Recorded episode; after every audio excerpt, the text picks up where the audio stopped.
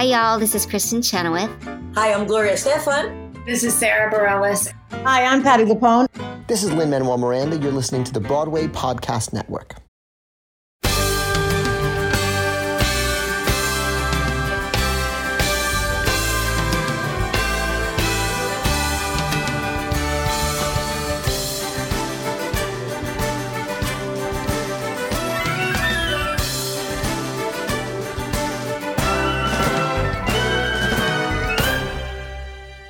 Hello, all theater lovers, both out and proud and on the DL, and welcome to another episode of Broadway Breakdown, a podcast discussing the history and legacy of American theater's most exclusive address, Broadway. This series is called Tesori Hour, covering all five musicals that have bowed on Broadway, composed by Miss Jeanine Tesori. I am your host, Matt Koplik, the least famous and most opinionated of all the Broadway podcast hosts. And with me today is a musical theater writer. He's a composer. He's a lyricist, uh, a librettist as well. Yes, he yes, he does all of it because he likes working by himself, much like a certain character we're going to be talking about today. Uh, you might know his works of American Morning or The View from Here. Yes, I did my research. Please welcome to the podcast, Timothy Huang. Hi, Timothy. I'm so done. That was hilarious. Oh my God. Hi, Matt. How are you?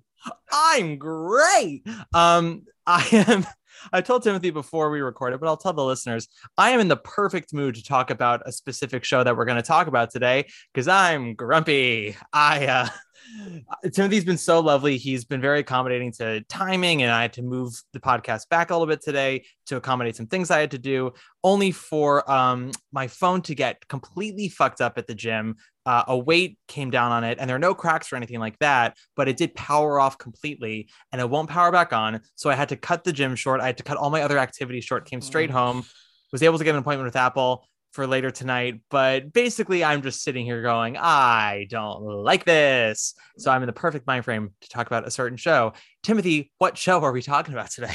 We are talking about shrek the musical baby. Exclamation point man. Yeah uh, so, Timothy, two questions. Sure. When did you become aware of Jeanine Tesori? That's question one. Okay. Uh, that's a good question. I would say that the first time uh, I was aware of Jeanine Tesori was when I got called back for Thoroughly Modern Millie, because in a former life I was an actor. Yeah. Weren't we all? Was this was this Broadway Thoroughly Modern Millie? No, it was for the first national tour. So I remember they they comped me to see Millie at the Marquis, and I was so excited because I'd never had seen Free Broadway before. Mm. Um, and you know, I, I didn't know Sutton Foster, like like I didn't, you know, uh, and and I was like, this is amazing. I want to go on tour with the show, even though you know, the character that I'm being considered to play is not the most um, I don't know, constructive archetype. Uh, sure. Uh, but I was like, yeah, I'm gonna. I, I, was already like spending that money, you know, that, that I wasn't that I had not been contracted yet to to have, um, and of course I did not get it uh, because of course I am not an actor. I'm not a competitive one at any rate. So uh, that that was that was my first um, my first Tesori encounter. But you are charming, and that's why they called you back and had you come see the show. That's what it was. Um, so that was that was uh the first time you saw a show and you're like, Jeanine Tesori wrote this. Yes. Lovely. I mean, I'm I hate to ask the obvious, but I mean, what did you think of Sutton? Oh my God, I was amazed by her. I I thought to myself that uh it, it, it, it was kind of this double discovery. The first was, oh my gosh, who's this person? The second was like, are are women allowed to be funny and like you know like romantic characters also like at the same time? Like what's that about? What, why haven't we seen more of this? Is is she like a unicorn or or could it just be the patriarchy? It's, it's everything. I mean i know what you mean because usually in a romantic musical the leading lady is allowed to be quirky but not necessarily funny. Yeah, you know what i mean? Like like a meg ryan who peels her apples with one slice, like in Sleepless in Seattle, or you know, reads all the books and you've got mail, but ne- never necessarily gets to be sort of like messy funny. And that's something I always loved about Sutton. We'll talk about it with this show as well, because she really gets to go for broke here. uh, you know, Yeah. just being being messy funny. Uh, Yeah. I talked about it in the I mean, Millie episode already, but that was when Millie came out. I was already very much in love with Broadway at a young age, but that was when I started to become aware of the optics of Broadway. So I was very Mm-hmm. aware of like her trajectory, her narrative, her storyline. Right. And so I was like so on board with, you know, this star is born moment. And so I'm just, no matter what she does, even if I don't love the show, I will love her and will always go see her. Yeah I, I gotta say like i mean i think in in 2022 tim would would look back and say that like one of the reasons that's been super prohibitive is because like like in terms of characters only allowed to be uh quirky versus like messy Mhm. um is because of male gaze like that is really what i would call it is like wow those those female characters are not allowed to be dirty they're not allowed because that that makes us feel things about ourselves or whatever you know yeah. um, which like is is just like a single person cannot apologize enough for for even I think like consuming that kind of media for so long. Like it's just so disgustingly like bothersome and, and embarrassing. Uh, so you know, I'm glad that like we're glacially paced towards the opposite of that spectrum. yeah i mean the the more of it that we get the more we can absorb and learn and and move away from uh archaic ideals which brings us to my second question when did you become aware of shrek the musical Oh, well, you know, uh, I actually saw it in its original Broadway uh, run. Uh, So I Hmm. guess then I'm not sure. Um, as we've discussed off camera, I'm uh, I'm I'm friendly with David Lindsay-Abaire, and I'm pretty sure like at that point I would have known that he was writing it. Um, so probably like you know a year before they opened, it would have come across my radar. To to be perfect, full disclosure, I didn't. I wasn't a huge fan of the first film. Um, I eventually like I got it, you know, uh, and and its subsequent uh, uh, sequels. But like for me, like all of that, like that tone of non sequitur, you know, one in joke after another, one reference after another, like that worked for me when I was coming of age and watching like Wayne's World, right? And Mhm. those references were like relevant to me and, and my uh, maturation or whatnot. Uh, but with Shrek, I was just a little bit older, and I was like, oh, I don't, I don't really understand what this is. I mean, I, I get that it was sort of the anti fairy tale, uh, so I was never like a like a fan. I saw it and I was like, okay, done. You know, um, so so that that David was writing this at all was probably something that I would have heard and just kind of not really clocked because it wasn't really relevant to my interests per se. Mhm. Um, but yeah, so I, you know, when it whenever whenever it opened on Broadway, um, that would have been what 2000. 2008 going into 2009 yeah. Wait are you telling me that this was a movie that they adapted into a broadway musical? Totally original, right? What oh my god crazy. has that ever been done before? I don't think so. I think this was the first one. the first one ever. Uh totally fair. Listen i the movie came out the shrek the first shrek movie came out. I was the perfect age to see it. I was 11 and it was like Ah, it, it's that age where like you are you know enough to get to get a lot of the jokes and you think that you're clever because you're getting a lot of the references yeah. and then when you get a little older and you look back you're like oh these references are pretty obvious and like low hanging fruit Mhm. the fact that like it was so hysterical to an 11 year old tells you sort of the level of craft that goes behind it look i have seen the movie a couple of times now and i do think the movie is still relatively good um there are some jokes that hold up some that it's like "Eh, that's stupid. It's sort of like but i remember everyone thinking like how brilliant it was because it was deconstructing fairy tales. I'm like into the woods did that first and mu- much more complex. Uh shrek is like let's not talk about uh you know the toxicity of parenthood and childhood and Mm. just talk about how everyone has layers. But i did enjoy the movie for a time when i remember when they announced this was going to be a musical around like 2004 there was no creative team yet. They were just like shrek's coming to broadway at some point. And we were all like yeah sure whatever. And then it was announced that Div- David Lindsay-Abaire was going to write the book. Jason moore who uh, directed avenue q was going to direct it. And they're like we don't have a lyricist or a, or a composer yet but uh, it's coming. It's coming again. Everyone's like, yeah, sure. We'll we'll believe when we see it. And then like a year later, they announced that Jeanine Tesori is going to do the music, that David's actually going to write the lyrics. And that was when I went, huh, maybe, just maybe, this won't be the worst thing ever because David, you know, with uh, Kimberly Akimbo and Fuddy Meers and I and I think yeah, Rabbit Hole had come out. I think at that point. No. No, I Rabbit Hole. I think say, I want to say 09. maybe. You know, Yeah. Google Ra- yeah, Google that for me. Google that, will you, dear? I believe Rabbit Hole was the year before Shrek came to Broadway, but I could be wrong.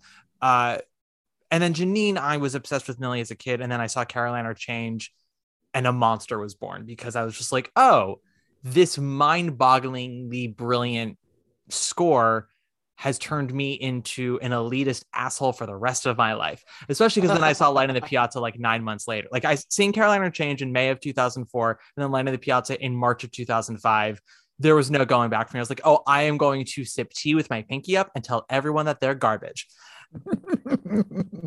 And so I was very excited for Shrek. Uh, it came my freshman year of high school. Uh, no, sorry, freshman year of college. What am I saying? So I never actually got to see it on Broadway because the majority of its run, I was in school and then I was uh, at Williamstown for that summer. So and then back to school. So and it had only about a year long run. So I just never really got a chance to see it. But I did listen to the score once or twice and enjoyed it. And I remember thinking, like, I feel like this is getting a bad rap. I don't know why. And then I watched the Netflix filming in prep for the episode I did on this two years ago with one Josh Burridge. And for anyone who wants to come for me for doing this episode again, first of all, it's a Jeanine Tesori series. Get into it. Second of all, I don't remember what I said two years ago to Josh. It was the, in the middle of lockdown. We all blacked out. So I may repeat myself. I don't know. I don't care. And third of all, I'm like the the least derivative person uh, that you'll ever meet. Like my my work isn't derivative of anyone um, ever. You are just Um. like a musical based off of a movie, totally original, never done before. No one's ever seen it. Exactly. So I already kind of gave a little bit of background on this musical. Uh, you know, the tr- the the timeline of announcements and whatnot. Obviously, we had the 2001 film, which was based off of the children's book from the early 90s. Uh, by William Steig. The interesting thing about, or Steig, I don't know how you say his last name. The interesting thing about Shrek the movie, I don't know how into like movie trivia or history you are, Timothy. Uh, I weirdly listen to more movie podcasts than I do to theater podcasts because I find theater podcasts to be relatively dry, which is why I made this one because I was like, let's get educational but with some flavor. Um, I love it. I love it. so Shrek was produced by DreamWorks, which was uh, founded by David Geffen, Steven Spielberg, and Jeffrey Katzenberg. Katzenberg founded it after being fired from Disney, where he helped sort of launch the Disney Renaissance with Michael Eisner and Howard Ashman and Alan Menken and all their collaborators. And Shrek was supposed to be a pretty direct 2D animation adaptation of the book, which I was doing some research on and has almost no resemblance to the movie that was made other than the fact that he's an ogre, he has a donkey, and he marries a princess. Other everything else is like pretty much completely different.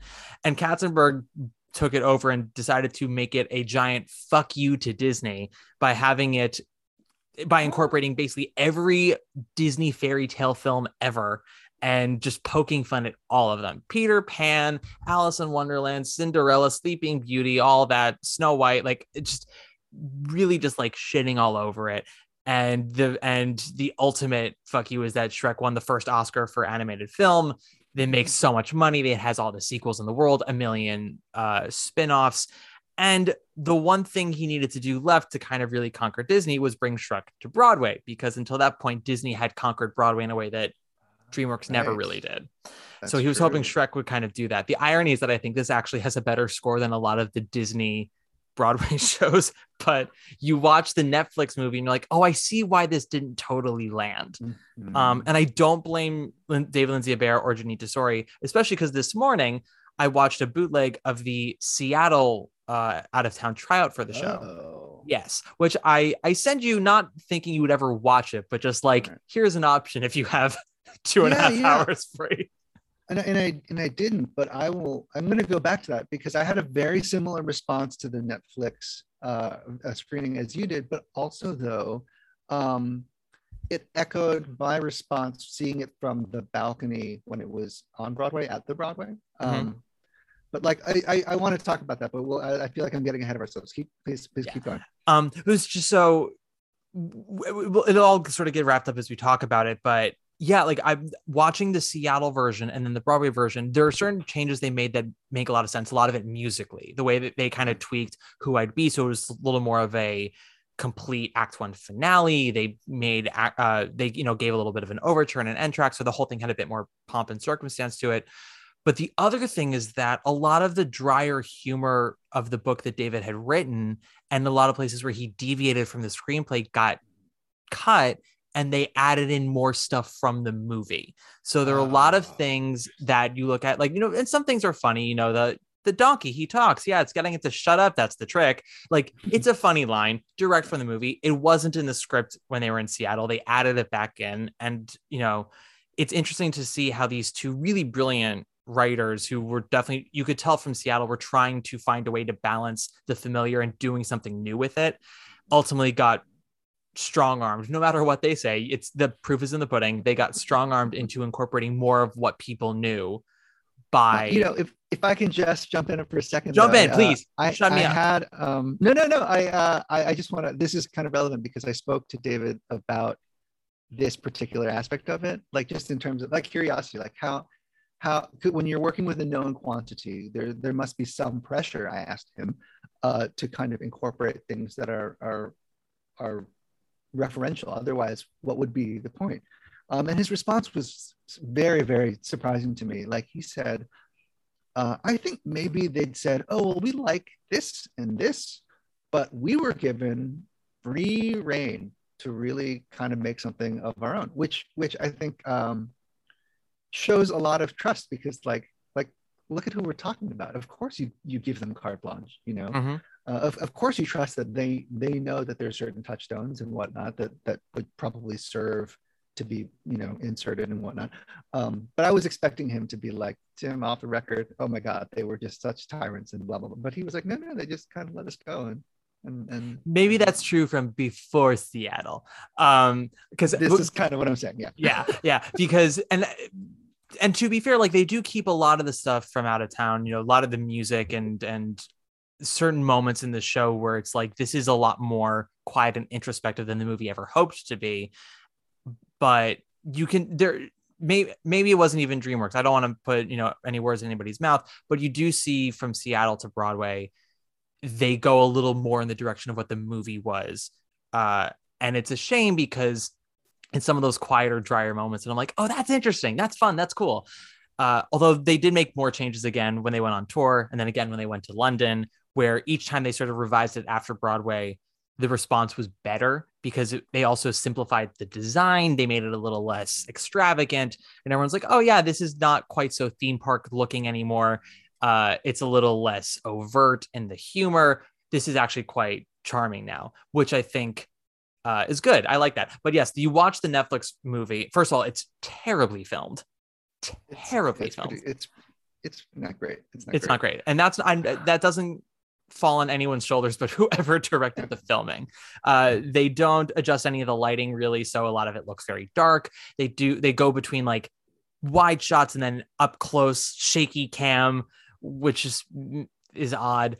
Um, but on the bright and not all the performances translate to film. Some of them are, you know, done for the back of the house and feel like it's for the back of the house, but some things translate very well, like, you know, Sutton Foster, because, you know, she knows how to do it. Keep your big, bright, beautiful world.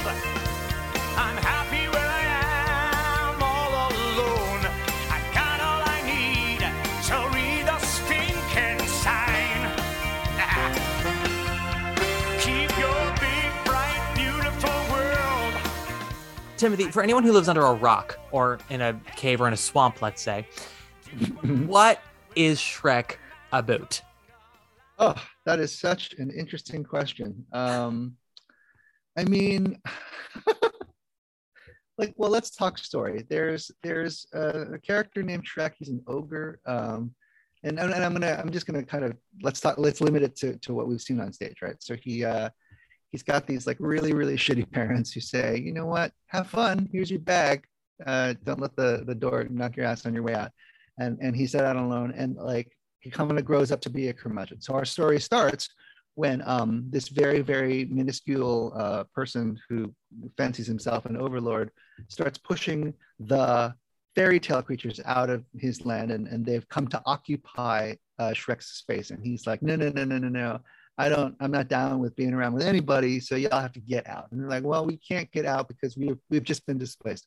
We are, um, we are refugees. So you got to go talk to this dude Farquaad because like Farquaad, he kicked us out. And, and for some reason he's allowed to do that. So, so in an effort to save his sanctuary and his sanity, he goes on a journey to uh, convince Mr. Farquaad of of of to, to retract and you know and, Yeah. and renege. Uh, Farquaad says, "You know what? I'll give you your swamp back if you can get me, if you can rescue this Princess Fiona for me, because I'm actually just sort of like a, I'm sort of the steward of Gondor. I'm just kind of sitting here on somebody else's throne, and in order for me to to really be royalty, I need to marry a princess." So he's like, "Done and done. Let's go. Let's go. Let's go get this this Fiona lady." Um, and it's really just like him kind of over that time learning uh, a little bit more about himself and how he isn't as much of a curmudgeon as he fancies himself to be. Or I guess put another way, that he in, fact does need people. Um, I would say on a larger level, though, this this play for me is more about how like uh, diversity isn't something that that we should shun uh, or like or or or that we should be ashamed of. It's actually something that makes us all stronger. Um, um, and on a micro level, just sort of like, I mean, this the song "Let Your Freak Flag Fly" says it all, right? Like, and frankly, uh, it's not at all subtle in that it has a big bad wolf who's all, like a cross-dressing wolf. So in, ca- in case you didn't get the metaphor, here's a character who actually has a kink that should not be shamed. Um, Absolutely. And the show does not shame him, not one bit. and you know no which is you know what I, I i very much love that about about this this production um Mhm. but how did i do i mean i kind of feel like that's sort of what it is and then there's like Yeah. a dragon and a donkey and there's onions and layers and Yeah. Uh, yeah. The big thing is that Shrek ends up falling in love with the Princess Fiona, who is not nearly the typical princess that uh, he thinks she is. Or, and to be fair, is the image she tries to present, but she is not naturally Right. that. Um, yeah. And she has her own secret. Yeah. It's finding the beauty within yourself, accepting diversity, uh, understanding the importance of a community. Something that I really like that the musical explores, at least musically speaking, that the film doesn't delve into quite so much is the difference between putting up a wall because you don't like people and putting up a wall because you're afraid people don't like you. Uh, you know, or there, or should I say, there's a difference between boundaries and walls, right? yeah a boundary can be moved it, it's something that you can uh, work through a wall is impenetrable. It is a fortress. And that is imp- that's a- an important distinction. Uh, shrek doesn't have boundaries. He has walls. Yes. Yes. Very well said. I like that a lot. I like thank you. I didn't go to school for psychology but i know words. Yeah. So what is a moment in the show that you think works uh on at least on a tech uh, text-based level? Okay let's see. Um i mean a lot of it a lot of it works you know um Well, so let me let me put it this way: What is a moment where you go, "Oh, that was really smart of them to musicalize this moment," or how they musicalized it? Okay, oh, I'll tell you this. Uh, Hmm. uh, what I what I what I thought was when we when I started watching this thing, I was like, okay, so this is a known quantity. People sort of have this expectation of what it is, and it is uh, sort of one of the progenitors of like this new form of animated storytelling, where it's just like beat by beat by beat by beat, and we're just once you get on that train, you don't stop, and it's not like it, it kind of it it allows itself to kind of go in different directions, and wherever it lands, it lands. Um because I, prior to this i don't really I feel like maybe you know maybe pixar was doing it something similar uh before but like but this was sort of where i started to realize oh like people aren't interested in taking their time anymore Mhm. when they're storytelling. Um so so given that like when i first started watching i was like oh right. How are they going to fit like his th- that wasn't really an i want song you know? And when, when we're talking about musical theater there's always this number that like usually comes at the beginning where the character the, the main character sort of defines themselves by singing about what they want or how they choose they're planning to attain it or, or whatever that is to give us kind of an insight into that character. And i'm and i'm, I'm seeing all these characters sing not really getting that insight And then at the end of Act One, we get this like honest to God, I want number, and it's like all three of them to a degree. Uh, And I was just like, that's such a fantastic way to end an act when you can afford to do that because people already know what the show is for, for you know, hmm to some extent. Um, so that actually really worked for me. Um, and I would never have done it. And I haven't really seen any innovation in that until um, Encanto, which is like a whole other thing. But Mm. like, I like to, to see that like the form was kind of subverted really satisfied me. personally. Absolutely.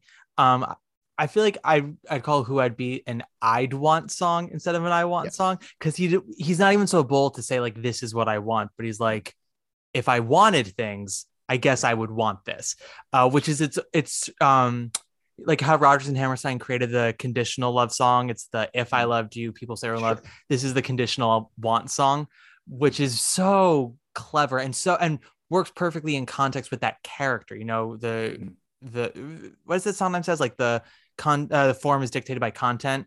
Um and Uh, so content dictates form. Is yeah actually thank you thank you uh so it's it's very similar to that and i i i i like it great. I'm so glad you said that. That is one of my personal favorite songs and it's really creatively brave of them to close act one that way um for something like shrek the musical where you'd expect it to be like this big especially like the movies has a famous scene where uh bandit robin hood and his bandits try to kidnap fiona and she has this big like karate matrix joke scene where she Mhm. fights them. Like they could have made that the act one finale where you know there's a big dance break and she kicks ass. Uh but they they close it on a much softer much more humane note and i love that because you know they're good writers I'd share my heart, confess the things I yearn, and do it all But we all learn, but we all learn. An ogre always hides, an ogre's fate is known. An ogre always stays in the dark and all alone.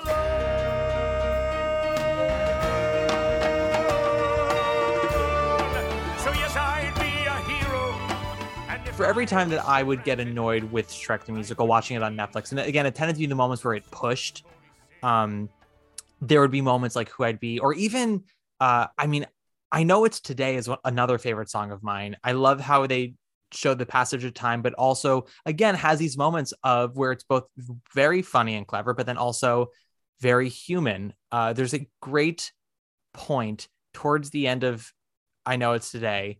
All the three Fionas do their three part harmony, which I've I don't care who yeah, I don't care who you are. I don't care how esoteric you are. If you do not get a jolt of musical theater thrill from all three of them going, it's Then you're dead Fiona," inside. uh, you are dead inside. That it's me, Fiona, into then I know he'll appear. Um, and then they're each singing their uh how many days they've been waiting. Because the whole point of I know it's today, right? Is you know, it's she's in the tower for 20 plus years. And each time we see her at a different age, she goes, Today's the day, I know it. And they count the day. And we get the tally from Sutton, which is the I don't even remember the actual number. It's day number 4,000 something. It's it's something like that. Uh 4,000 something in 23, indicating like 20 plus years. And the way that it's written and the way that Sutton performs it is so like tired and almost sad because it's just been so long. And they, it's really I hate to use the word again because it sounds so overused, but brave to like have that moment of of just quiet introspection to really let the audience know before we end on a big money note here because we're going to end on a money note because we need it. But before we do that we we want to really drive home to you guys how long this woman has been waiting and what it's doing to her psyche and to her self-esteem and to everything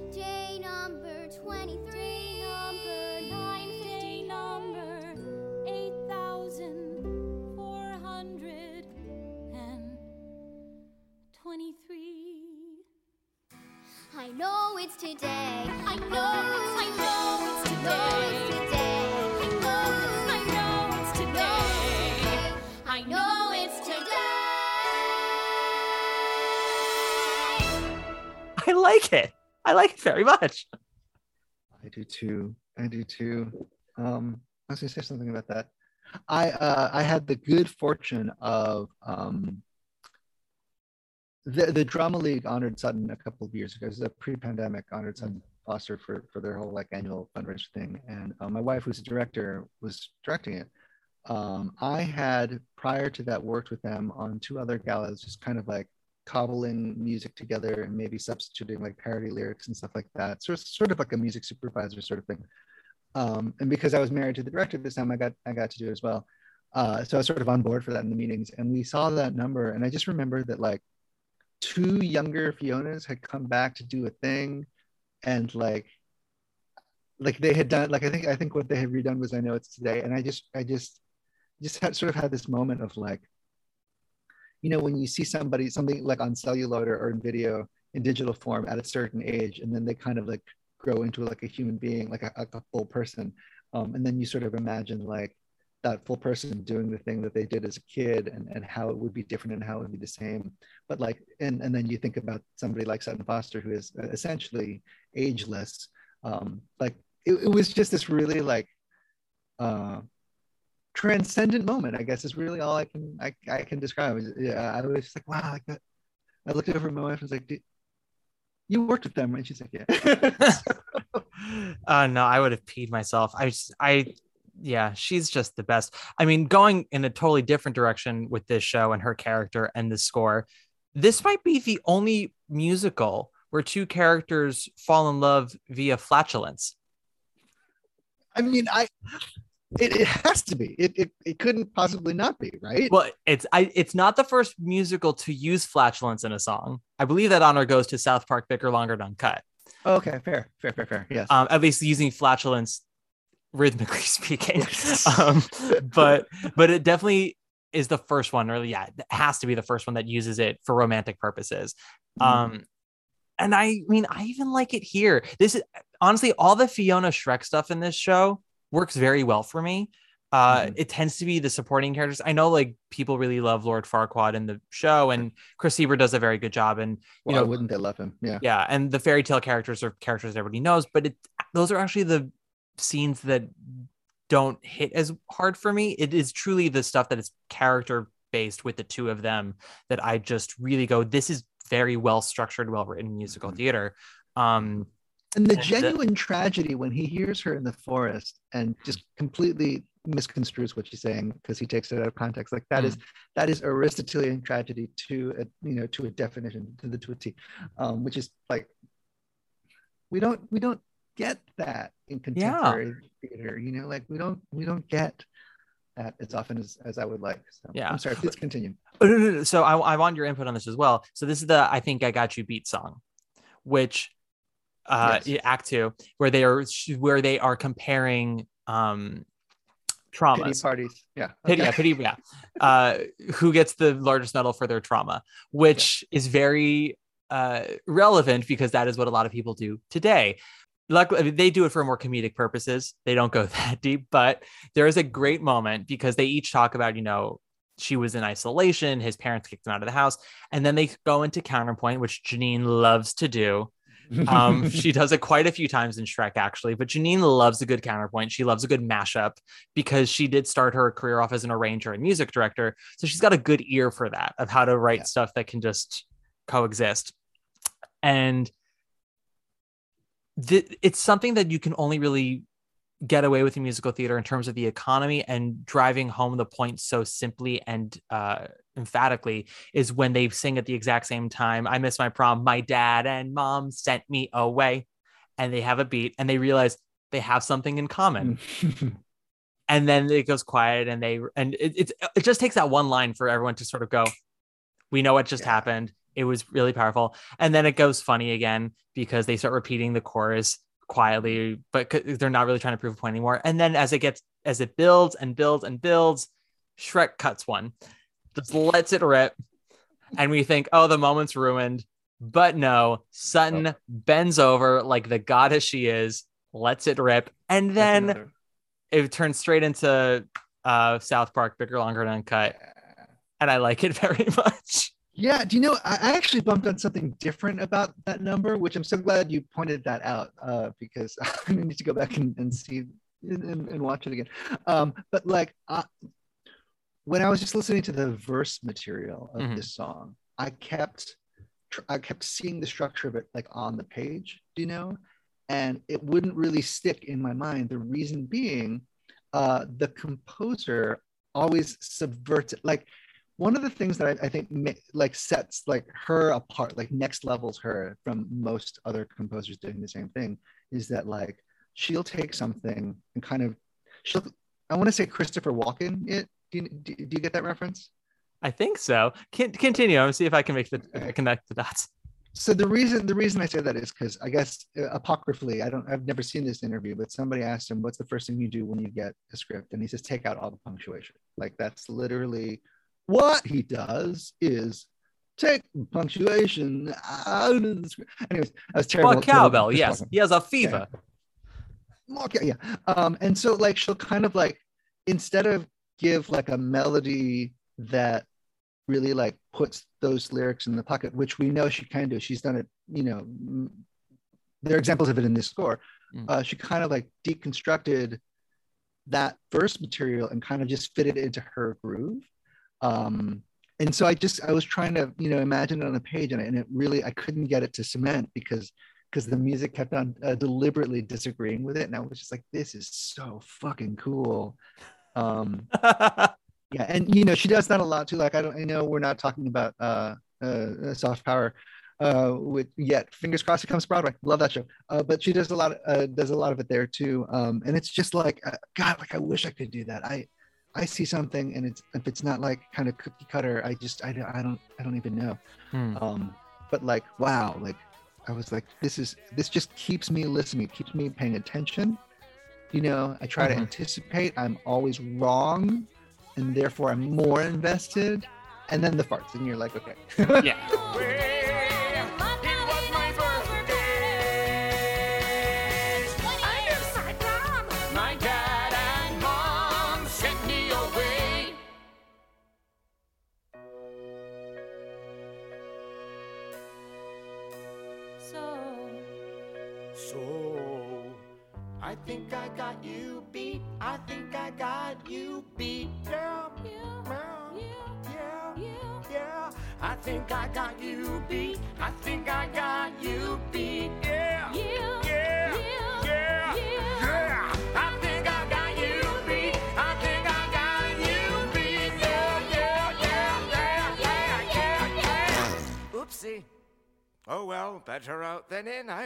I always say.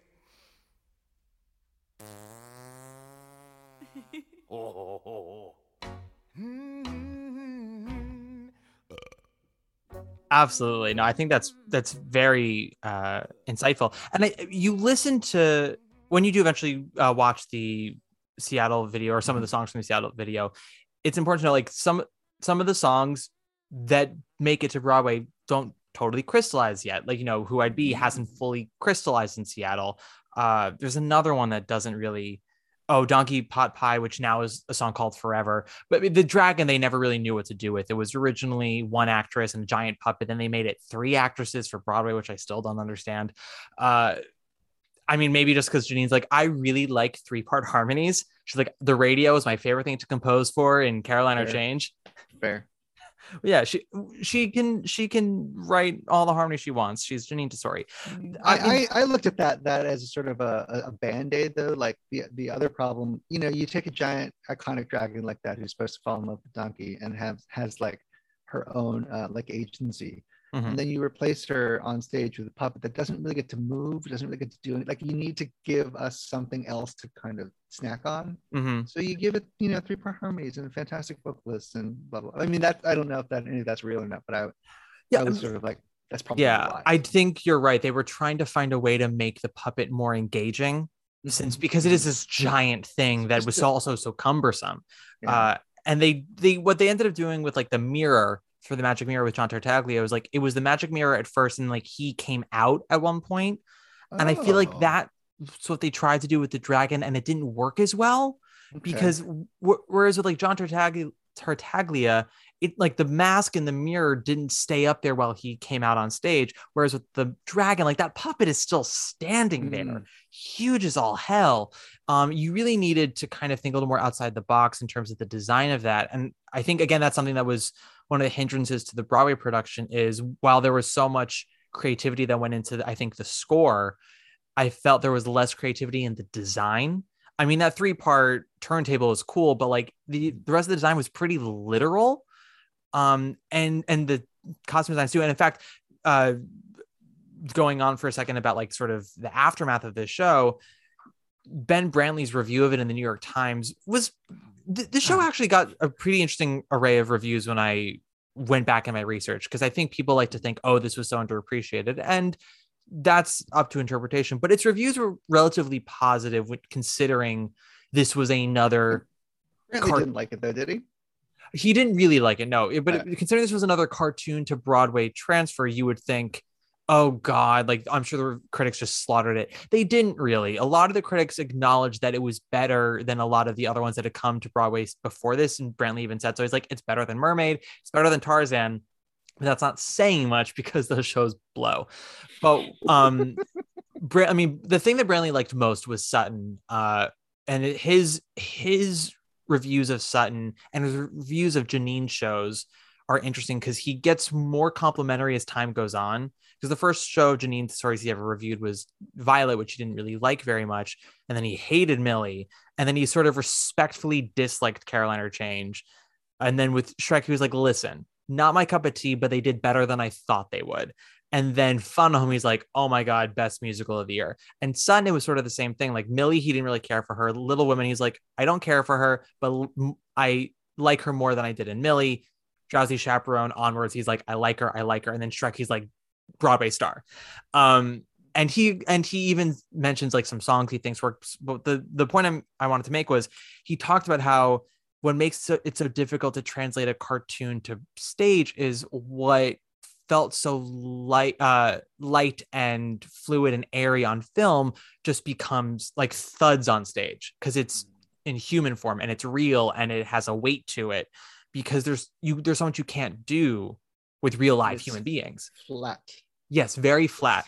And it doesn't matter how much you make Brian Darcy James look like the cartoon, he can't move in the same way that an animator can make Shrek move, and and this the sets can't uh be as seamless as you want them to be. It's all just so heavy, and I feel like it would have behooved them to go even further away design wise from what people might have known. It might it, it could have also bit them in the ass that way as well.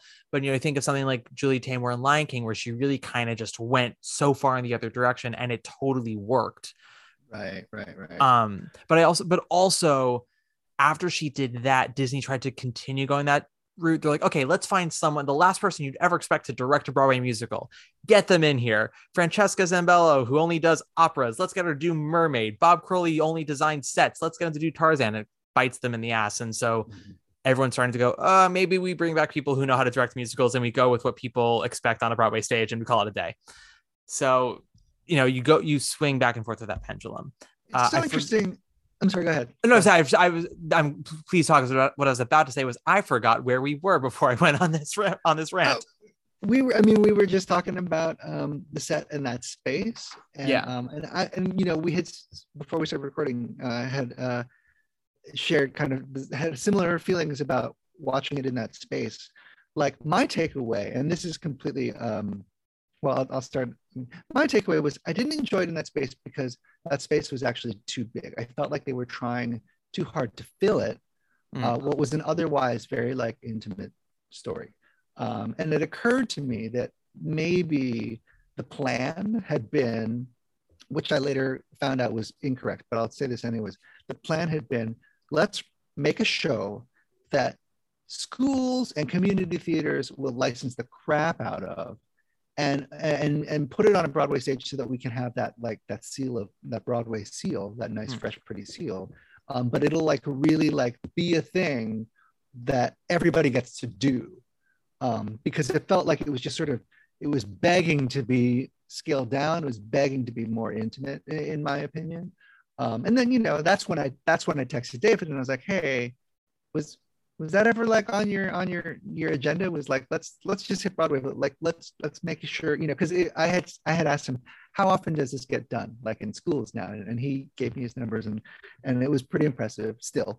Um and uh uh and i was like was that was that always the plan to like kind of make it a hit elsewhere? Um and he's like, no, no, no. We, we wanted to write a Broadway show, and, and we did, and and he, and they did, right? Yeah. um. So I was I was incorrect, but like I, I I feel like that theater too, like the Broadway theater, it's huge. It's it's so huge. Fucking King Kong was there. Do you know? um. So like something like this, it, it seems like it would want to be on a stage, really a really big stage, but like it kind of, it almost felt like a like a what's the word? Um i guess diminishing returns is really the closest thing i'm thinking of because like Hmm. you have all these little characters and filling up this huge space and they're all these little one liners right? And i'm kind of like missing a lot of them because i don't really know where to look or where to focus. Then you have this giant giant dragon but you have three voices underneath it. And i still again i don't really know where to look. And like it was just sort of a lot of like gosh i just wish this was smaller. I wish this was smaller I wish, you know, there wasn't this this uh, pressure to put on stage what was on, you know, celluloid, um, which I think is kind of what you're saying, right? Like, Oh, absolutely. Yeah. different responses or different different thinking of different workarounds or whatever for the same. We're responding to the same thing. This is what I Yeah. No, you're I think what's interesting is your so your idea of sort of what the ultimate plan was, I think it can feel that way because obviously hindsight's 2020, right? And then and you look at the larger picture of it. And I mean, you know, when you write stuff, it's hard sometimes to see what's so obviously there because you're so in the thick of it, right? Especially Mhm. these guys, they've been working on the show for years. All this money's invested. They're out of town. They're doing tech. Like at some point, you can't see the forest for the trees anymore. And I mean, I know that they had uh, some different Broadway people come to Seattle to, to sort of take a look at the show and tell them, give them insight. And one of the major things they did was they really kind of streamlined the book because I think the show was clocking it at almost three hours when they started Yeah, in Seattle. bet. Yeah. And I mean, and watching the Seattle video, which I think was pretty still early in the run, uh, and then seeing Broadway, they so again, some of the changes were smart. Like the whole opening number used to be longer because it was like when the parents sang to him, it was all just them, and then he went on his way. And you're like, well, what if while they're singing to him, he goes on his way? That's like two minutes right there that we've cut, and other things that just you know, like get back to the story, get back to the story, and that all is well and good, but two things that uh, you just reminded me of when you were talking. Uh, I swear this wasn't me going, I have a thought. Let me wait till it's my turn. I was listening and you made me think of something. One is it is it is an intimate story because a lot of the show is really just a three person road trip, right? And then the other thing is that it's hard to the show it's supposed to be like an underdog story, right? Like it's not a fairy tale itself, it's sort of the anti fairy tale and like uh, like what if you live like what if a regular person woke up one day and they were in a fairy tale? Like how would they respond? And wouldn't that be weird? So it's not necessarily a magical story it just has people who are a part of those things so it's hard to kind of root for an underdog story when you see 40 million dollars up on stage and all this technology technologically savvy shit going on you're like i can't buy that you're the underdog it feels like you're part of the system Because you look so expensive. yeah, you look Yeah. so expensive, and I mean, there, again, there's nothing wrong with expensive, but I, I agree with you. Like, I Oh, yeah. And the Broadway is a huge theater. I think the two things that work well in, in that theater are tried and true spectacle or overly emotional musicals. That's why Les Mis, the original production, fits so well there because that show is just three and a half hours of melodrama. It is people feeling all their feelings, and it fits there because you know it hits the back wall. It's why the movie is kind of preposterous because they try to make it intimate, and you're like, well, this seems silly now. You buy it much more in an 1800 seat theater when you see the whole bigger picture. Shrek should have been in some place like um like the Neil Simon or even like the or the August Wilson theater where it's you know 1300 seats maybe and it's like a medium sized musical and you can have all this invention in there but you don't want it to seem bloated it needs to be lean and it needs to be uh up close and it needs to feel like we're all on the same level of the inside joke Sing a song, hit the trail. Forget the maps, forget the guides. Before you know it, you've made strides with me. And I know all I need all along is a path and a pal and a song. So I'm singing and I'm palling with you. See, makes the time go by faster. Why me? Why me? This is nice. Tell me That's such an interesting uh, point you make because I actually, I, I mean, I'm gonna kind of a non sequitur. I had gone to see Honeymoon in Vegas when I was at Paper Mill, Mhm. and I was like, this is begging to be huge, right? And then they transferred it and moved into the Nederlander, and they had to downsize because it was smaller and probably like, you know, they're going to pay for what they're going to pay for and what they what they have. So like that's that's that's not, you know, I've never had a Broadway show, so I don't mean to like, but it was it was noticeably smaller and more intimate, and I was like. No, no, no! I want this bigger. I want this like bigger and brasher. And it's so interesting that you, when when when when I think of Broadway, it's always just like it goes to 11 right mm-hmm. but like even at that level there are some things that are too big and some things that are too small and, and i just think that's really fun and interesting and, and cool Oh, absolutely. I mean, it for me, it's the people. For me, you know, like on uh on the internet, people are like, "It's the such and such for me, sis." Like, there are people who have like hardcore rules that they think Broadway should be, and it was very fascinating in the era in which Diana was on Broadway. Now, I don't know your thoughts on Diana. I love it, not because it is good, but because it is Diana. And I had some conversations with some people about it because I've been very vocal on on social media about my love of the show, but I always thought I was pretty transparent about my love being like, no, this is the most ridiculous thing I've ever seen. I'm obsessed with it. this is mommy dearest on stage level of camp. And people going, but it's just so Broadway. It's got all this dancing and big bright sets and hummable songs. I'm like, first of all, all Broadway is supposed to be is the cornerstone of art and commerce. It's supposed to be the highest level of like well of uh fully formed shows that can also be, you know, sold to the masses, I suppose, but also like it, you know, have innovation and and and all that other good stuff. Broadway is not like specifically chorus lines, high belting, Right. and bright sets. Every show is different and what it needs is different. So yeah, like Honeymoon in Vegas, that would have been a show that would have benefited from being a little larger, a little flashier, a little brighter. Shrek was one that should have been smaller. It's all about timing. It's it's it's so crazy how like the one decision that seems, you know, inconsequential at the time could really make or break it. it's true and and when you when you i don't know if you have any friends who produce broadway or, or who have written for broadway but when you hear the stories about how how they get to decide like what what what show goes in what house i mean Mm. it's well it just seems like like not chaos but like a situation over which no creative force has any say which Yep. makes it all the more like that anything succeeds at all is kind of like how did you do that because there's there's so many variables you know um i was going to say something you, you remind me of something um that now i cannot remember so never mind Good morning, birds. Good morning, trees. Oh, what a lovely day. The sun's so big, it hurts my eyes. But really, that's okay.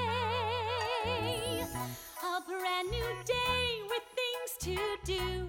So many plans to make. I've had six cups of coffee, so I'm really wide awake. I've always been a morning person, a morning girl. Hooray. What is a song in the show that you maybe think is less successful? um that's a good question uh, i did find that there were a few that weren't what i wanted them to be Mhm. um What a oh, wonderful way to word that. I was going to say actually what I what I forgot was I was going to say about Diana is the thing that I appreciate most about it, and I, and I and I I, I tried to see it three different times. I, I've seen it exactly once, um, but uh, full full disclosure, I'm a I'm a Tony voter, which means I like when they you can ask to go back and see. So I Mhm. made several attempts after seeing it at um, Invited Dress to go see it again because I really thoroughly enjoyed it. Um, is that it knows exactly what it is, like like you know it, it it doesn't claim to be anything that it's not and and that's the thing that like is my sort of true north in terms of ev- evaluating or appreciate like how do if i don't know how to appreciate something i ask myself what is it trying to be? What does it tell me? What is it telling me it is? And and how and and how does what i perceive of it differ from that if that makes sense that sense It makes absolute sense. Timothy, um, I'm going to need to meet you in person, get a drink with you because I need to discuss with you whether Diana does know what it is or not. Because I, there are times when I think it is totally in in in line with what it's trying to do, and times where I'm like, I don't think you're doing what you think you're doing. But it's really it's the th- it's the times where I don't think it's doing what it thinks it's doing that I love it the most. But okay but but but I Um, I absolutely hear you. I saw I'll Diana. I saw Diana on Netflix. I then saw it in previews, and then I saw their second to last performance. I didn't get to go to their last performance because I had tickets to Lehman Trilogy, and they announced their closing like a week before they were closing, and I was Yeah. devastated. But I went to the second to last show. Um, I'll, t- I'll tell you, it's it's a lot more uh, clo- like the two things of what it's trying to be and what it's claiming to be are a lot closer now in, in New York than I think when it was in San Diego. I'll say that. that is what I am meant to understand. But what I, the one thing I will say about Diana, and we're not going to talk about Diana anymore because we're running out of time, and we got to finish talking about Shrek. I don't think Diana is good, but it is never boring. It it is so strong and wrong the entire time that it is so ins- insanely watchable. Anyone I know who was like, "Oh, I couldn't get through it on Netflix," I'm like, "How could you look away?" Because there are shows out there that are bad. The one that I will always have no qualms shitting on, everyone knows this, is Finding Neverland, where like you can be bad, but don't waste my time. I if I'm Mhm. looking at this stage and going like this is a cash grab, you're just trying to put a movie on stage. You did nothing. Another one was Pretty Woman, where I'm like, you literally put the screenplay on stage and gave it pop songs that mean nothing. I'm like, don't waste my time here. Those are my favorite musical. No, I'm kidding.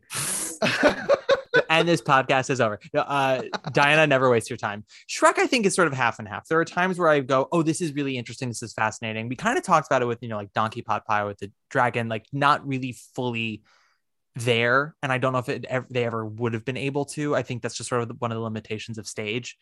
Uh, I mean, I think it's a combination of the limitations of stage and what stage audiences will allow to be done on stage, right? So, because like, do you remember? I didn't see the show, but the woman in white, that Andrew Lloyd Webber thing that was Mhm. apparently all on screens. yeah, Like when it hit, like nobody wanted that, right? But like fast forward to 2020, suddenly like there are a lot like uh Dear Evan Hansen really like uses screens really really well, um and and other other shows like that's just the first thing that pops. But like I feel like our tolerance level for certain things uh, changes as as we mature and as uh, as our aesthetics change and whatnot. So like I feel like it's very probable. Like ima- imagine if they tried to to remount this today, maybe they wouldn't go with a puppet.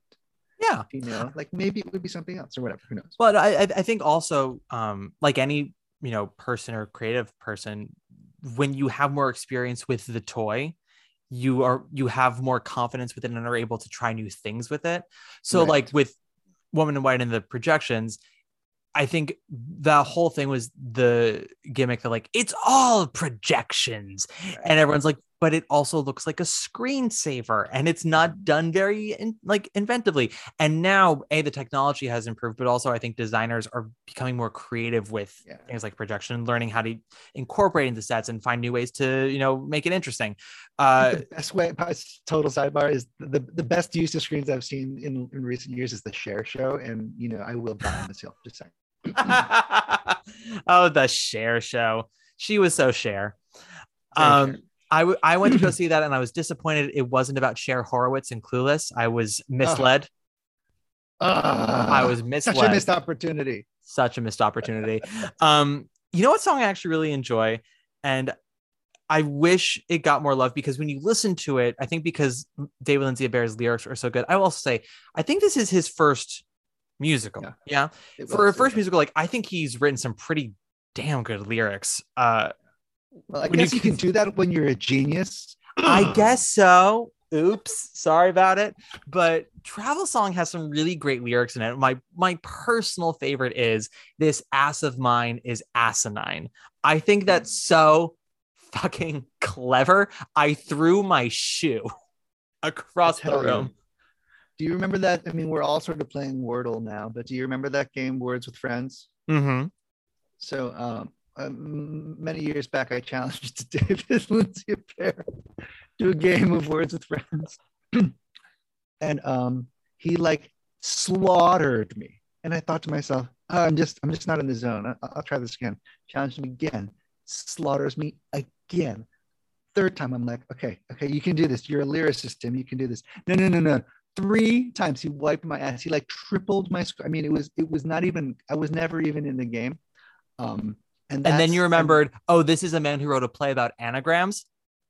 Yes, yes. Then I remembered. I mean, like, God, this guy is just ah, ah. I love him. I do. I He's love that great. I'm friends with him. He's too I'm- fucking smart. Fuck you, David Lindsay-Abaire. I Just love that you're friends with him too. That makes me think highly of you.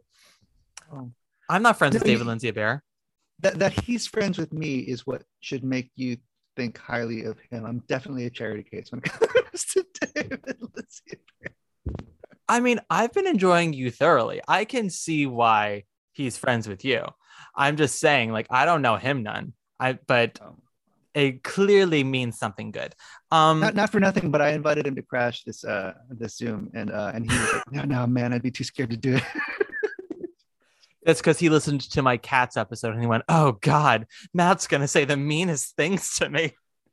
And I'd be like, No, I really loved Kimberly Akimbo at the Atlantic. I can't wait till it comes to Broadway. I cannot wait till it comes to Broadway. Yeah. Ah. Ah, it's gonna be so good. That It's so good. Ah. I okay. I know we're talking about Shrek, but uh, um, the I mean, Bonnie Milligan's first song in Kimberly Akimbo, where she's singing about like you know you basically have to like con your way through life. Mhm. I can't remember the exact words, and I really hate quoting things when I don't know the exact words of it.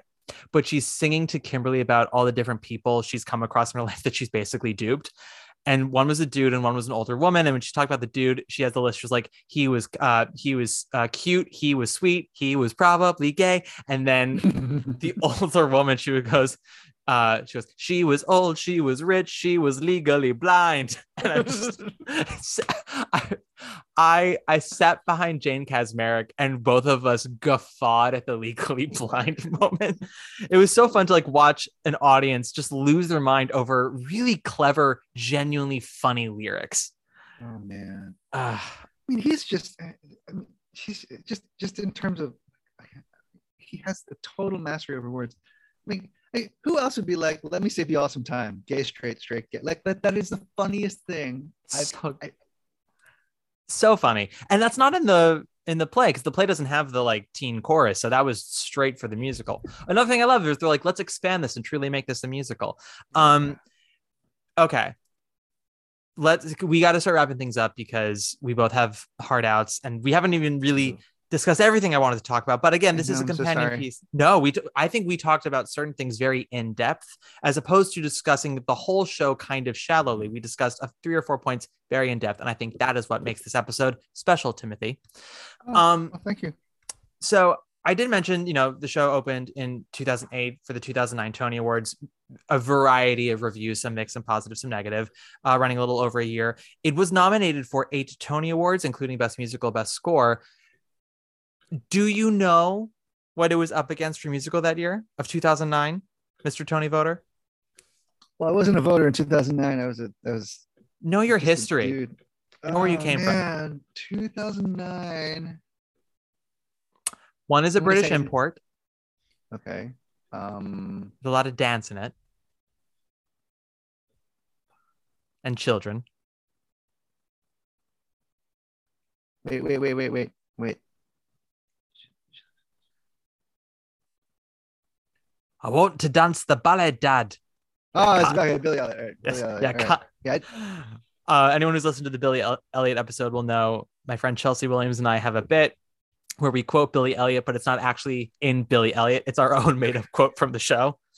I want to dance the ballet, Dad. You can't dance the ballet, Billy. it's, it's not anywhere in the show, but it's That was one of the shows that I loved the movie so much I didn't I couldn't bring myself to see the show. And I regret it because Tom Holland was a Billy Elliot. I love Yes, Tom he Holland. yes he was. I might have actually seen him as Billy Elliot. I don't know. I saw it at the time he was in the show. Uh, Billy Elliot's a good show. Great movie, very good show.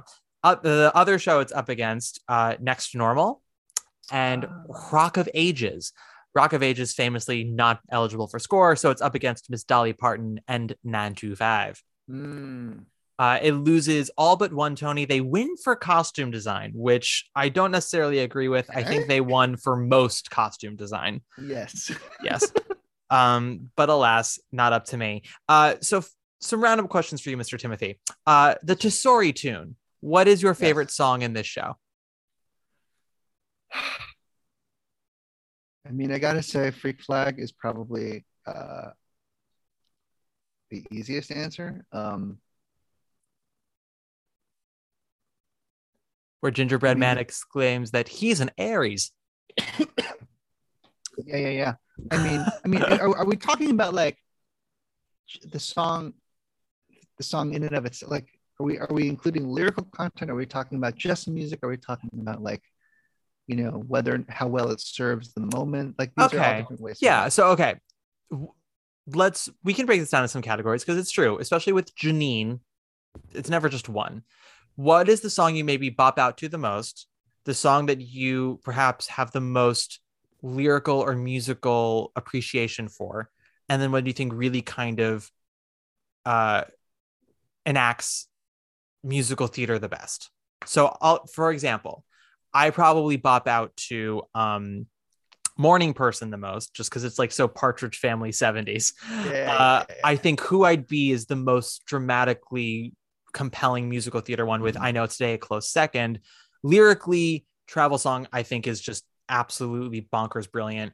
Uh but musically i mean i'd probably say uh i know it's today. I think i know it's today is musically really well done.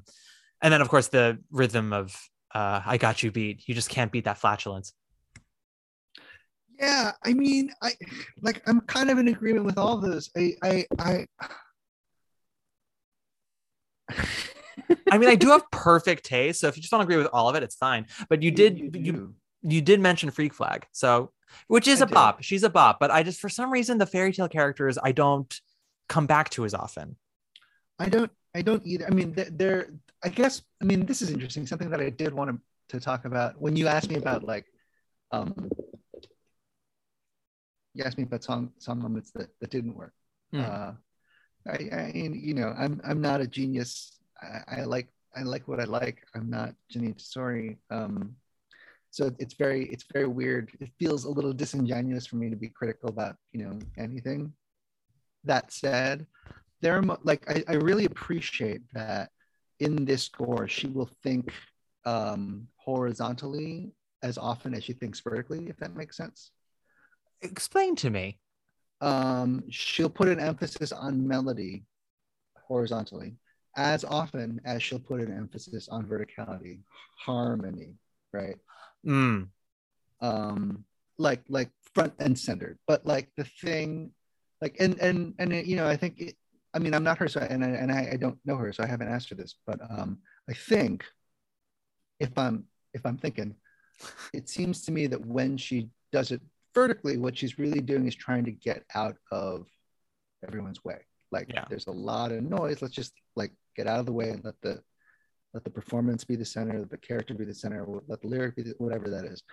Um, and I find that in those and, and that's like the most generous thing that a composer can do is not will themselves onto something. Um, but I find in this particular piece, the moments that didn't really work for me were those moments where she's thinking horizontally or vertically instead of horizontally. Um, and and they, they all happen to fall on these big ensemble fairy tale creature numbers, interestingly enough, Yeah. uh, at least from my memory of having screened it once over two nights um, because I have a two year old child. Um, Yeah. it's I mean because there's also an irony to the fairy tale character songs like story of my life is a very you know kind of rolling of the eyes kind of song intentionally so and she i don't know if it's that they don't reach the potential or if i just don't gravitate towards that kind of stuff because listening to it I was like i mean they they do the assignment they do the song that is asked of them there i don't know i can't think of them doing it better um i I don't find ironic musical theater songs to be all that uh, worthy of re-listening. yeah. So I think that's just my own personal taste. Um, next question. Gimme, gimme a revival, please. Who would you like to see in this show? And we already kind of talked about this bit, but how would you like to see it done? Oh, that's, I mean, God, that's, I, oh, you're going to be so dissatisfied because I haven't thought about these and I'm a slow, like, I need to think about these things. Um, I think that, honest to God, uh, a revival with Bonnie Milligan would fucking rock my world. I really, I mean, Yes. I mean, I don't know if, if you saw um, the Go Go's musical, the uh, uh, I did head over heels. Yeah. Head Over Heels. I I loved I loved that show so much, and I can't believe like I can't I I I cannot believe she didn't get nominated. I, I was so I wanted to vote for so you were ready too. I Got my was so ready. I was so ready. Um, I think uh, God, who would be a good Shrek? See, that's that's tough because I'm not sure I love that character. Like, does that make sense? Like, I, Yeah. Well, I think if we've so like let's think of it for a second. Black box, no set, no costumes, just like actors, right? right, right, um, right, right. That then I'm starting to think of, you know, who would play well off of Bonnie? Who do I see singing who I'd be?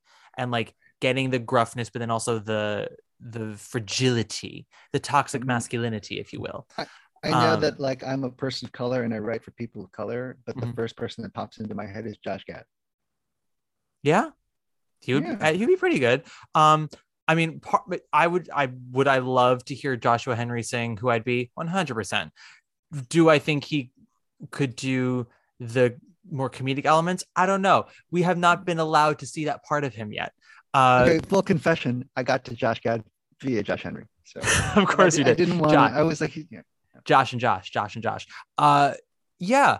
Well, so I was actually trying to think. So for some reason, Raymond Lee has been on my brain a lot because I'm a big Groundhog Day fan, and I think he's. I thought he was so funny in the show. I saw Groundhog Day three times, and I remember his scene, the nobody cares scene. I loved his deadpan comic delivery. I think his voice is insane. I was like, he'd make a good donkey. I would love to see what he would do with Donkey. Do you know? I I I- I know Ray. Uh, I've worked with Ray. Uh, he would slay Donkey. I think Um, so. I'm at a place now where all I want to do is cast Ray in strong romantic leads. Then make him Shrek. Yeah. I, Make I him mean, I Shrek. think, I, I think that that's right. Yes. Yeah, I don't I don't mind. He's talented enough. I think the reason I put him down for Donkey is because while I love Daniel Breaker, I mean, I, when Shrek was coming to Broadway and he replaced uh, Chester Gregory James out of town, I was so obsessed with Passing Strangers. Like, let's see what he does. And then it was I was a little disappointed he was kind of doing an Eddie Murphy impression. Mhm. Uh, which again, fair in all fairness, like Eddie Murphy was so well known in the role, you're kind of Mhm. stuck in that mold. Someone like Ray, I feel like would be able to break out of that box a bit, would be able to think of new things. Um, but uh, not just him, like there are so many other really strong comedic actors out there. Um, but yeah, I let's put Ray and as Shrek, Ray and Bonnie together. I'll I'll see that in our streamlined, stripped down, has some fantastical elements to the design, but isn't overblown. Mhm, mhm. Yeah, we're Mhm. gonna we're gonna put it in the Lyceum Theater. See how that goes. Um, next question: Raise me up. Do you think the show was properly appreciated when it came out? Properly appreciated, whether meaning you think the uh, re- response was accurate to what was there. I mean, I this I think that if I have any criticism over theater as an industry in general, and Mhm. and and the creative minds that are are being the creative voices that are being heard in in the Broadway uh, space, I would say that like my criticism would be that they almost never see the forest for the trees. It's it's always about cult of personality. It's always about like, you know, this is how I'm feeling about the world today. So this is something that I'm going to identify with. This this piece of, of theater is, is what I'm going to identify with, regardless of whether uh, of, of its actual quality. You, you know, and its quality might be great. I'm just saying it, that's always going to be an afterthought because I feel like we're always looking at like like the we, we just can't focus on the on the things that matter if that makes sense um, and Absolutely. I say that as somebody who knows too many like writers who've been overlooked, who continue to be overlooked. Um, you know, I, I say that as a writer project much. No, um, uh, so so did did it get? What was the question again? Do we think it was properly appreciated when Properly it first came out? No, I don't. I don't. I don't. Um, I don't think anything is properly appreciated when it first comes around, for Hmm. better or worse. Well, I mean, not for nothing, but this whole series, Jeanine's whole history on Broadway, you could argue, you know, she was not properly appreciated when her shows came out. Fun Home is really the first show she has that opens on Broadway where like the critics immediately go, yes, no, this is good. A lot of them, it takes them a while.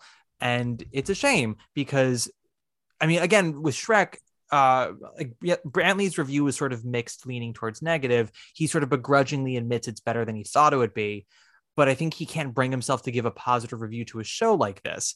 And it and what makes it a shame is like, yes, we discussed the things that don't work for us, things that we thought maybe were hindering the material as well, but there is a lot of good here still. Um, there like there, this is a genuinely good score uh, you know, with the original cast has some very strong performances in it, and that should be acknowledged. And it's a shame that it really wasn't at the time. And I'm hoping now, especially as we mentioned before, like all the schools and regional theaters and community theaters that are doing it, people are recognizing that there's merit to it. Um, you know, so I Yeah, think that's yeah. happening. I, I, I, this I think goes in line with my thoughts about like taking something on its own terms too. You Mhm. know, like if they, this show is, is outrageously consistent in terms of what it's trying to be and versus what it's telling us it is. You know, Mhm. um, and for that, like any any piece that knows exactly what it is that that doesn't lie about it, kind of kind of deserves, I think, our attention and the benefit of the doubt. You know, um, so anyways. Fully agree fully-. No, fully agreed. And then the final question: Caroline it or change it? Is there anything in this show that you'd want to alter? Brilliant. I'm an this idiot. pro- this production or this show? Um, the show, like if there was a song that you would if, like, let's say you were the director and you sat down with Jeanine and and Dave and you're like, guys, great here, great here. It's like, I think we could maybe try better on this one. Uh, Yeah. is there anything here that you would Caroline or change? uh, yeah, uh, they're they're um, I, honestly, story of my life is Yeah. one that I would I would re-examine. And I also, this might be sacrilege to some, I think Big Bright Beautiful World um, Mm. deliberately pulls a punch. Like it wants to be, it wants us to think that it's like this great, like kind of him sort of, you know, identifying. It's just a feel good, like it's just trying to be these, and it, and and uh, I I- feel like it's it's deliberately it's deliberately tr- trying it's it's trying to deceive us and and and i don't i don't think that's its friend. I, I think that like you, you know how like there's a sort of what am i trying to say? Like like they don't they don't want that song to be better than who i'd be Mm. right? Because because that's sort of where the i want number would be is uh, big bright beautiful world.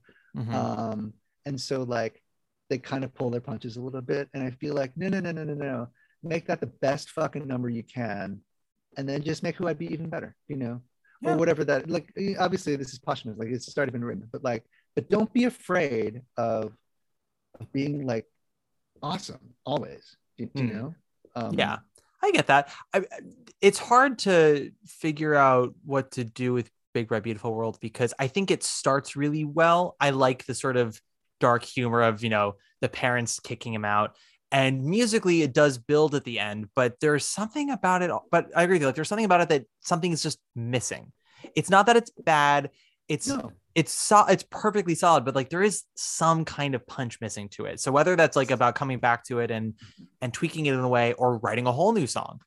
I, I think what I'm what I was trying to articulate now that you've said this is it's it's there's something that's not wholly satisfying about it, right? Like yes and and it's and I think it's deliberately not giving us that, and I think that that's not the show's friend. I say just give us give it to us, and then like see what happens then. Like make it you know i mean i'd argue it's uh hamilton you know the opening song is not fantastic it's like a perfectly fine opening song and it's because it sort of sets up my shot to be like the grand Mhm, slam mhm, mhm. uh, which you know works for the show. It's clearly doing well without any of my input. But I'm like, wouldn't it be amazing if both Alexander Hamilton and my shot were both slam dunks instead of like one was the volley and the other one was the spike? Uh, but you know, again, I exactly what I'm saying. Yeah. yeah, exactly. Uh, Clearly, Hamilton is working for them. Shrek maybe a little less so. All right, those are my questions. Timothy, thank you very much for coming on today. Thanks for having me. I hope this wasn't like a total waste of everyone's time. I had a blast. I don't care what anyone else thinks. Uh, Okay. Timothy, where can people find you if you want them to find you? um, you can literally just Google my name and I'm on the first page because um, guys with my name are either like doing medical stuff or or me.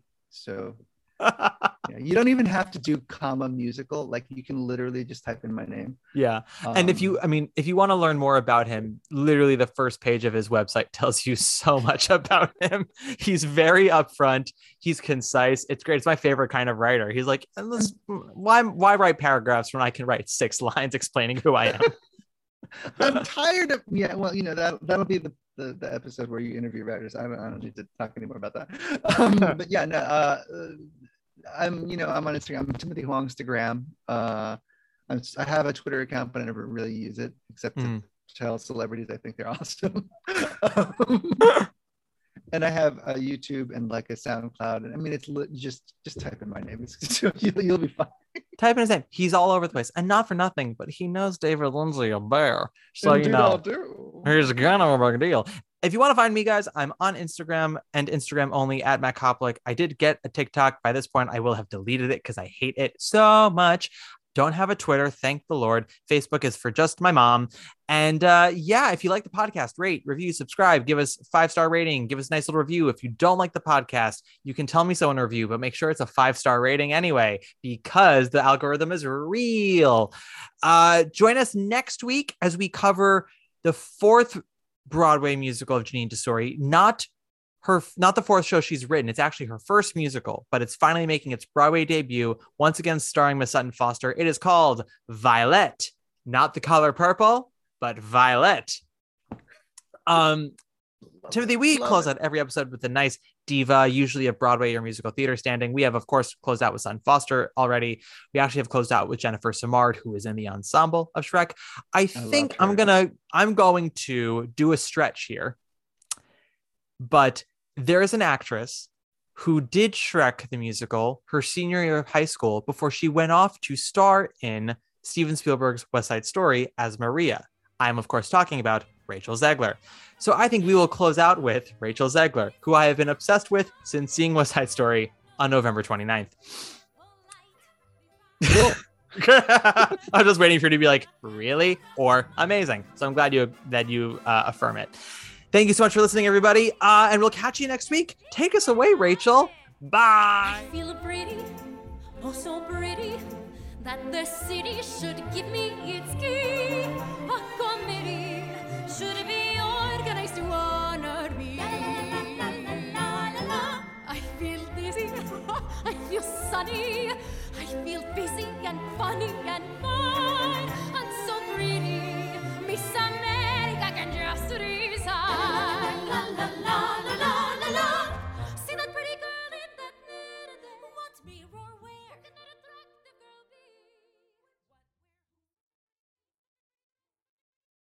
Have you ever wondered how your favorite performer actually feels? Well, here's your chance. Welcome to The Quiet Part Out Loud with me, Bobby Steggert, Broadway actor and now a therapist to a whole host of Broadway creatives.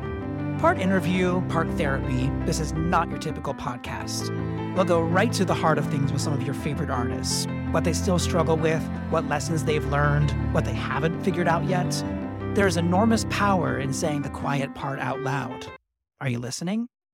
Hey, it's Leslie Odom Jr. here on the Broadway Podcast Network to tell you about the Rise Theater Directory, a program of Maestra Music. Rise is a national online resource designed to connect and empower backstage and administrative and creative theater professionals from underrepresented backgrounds.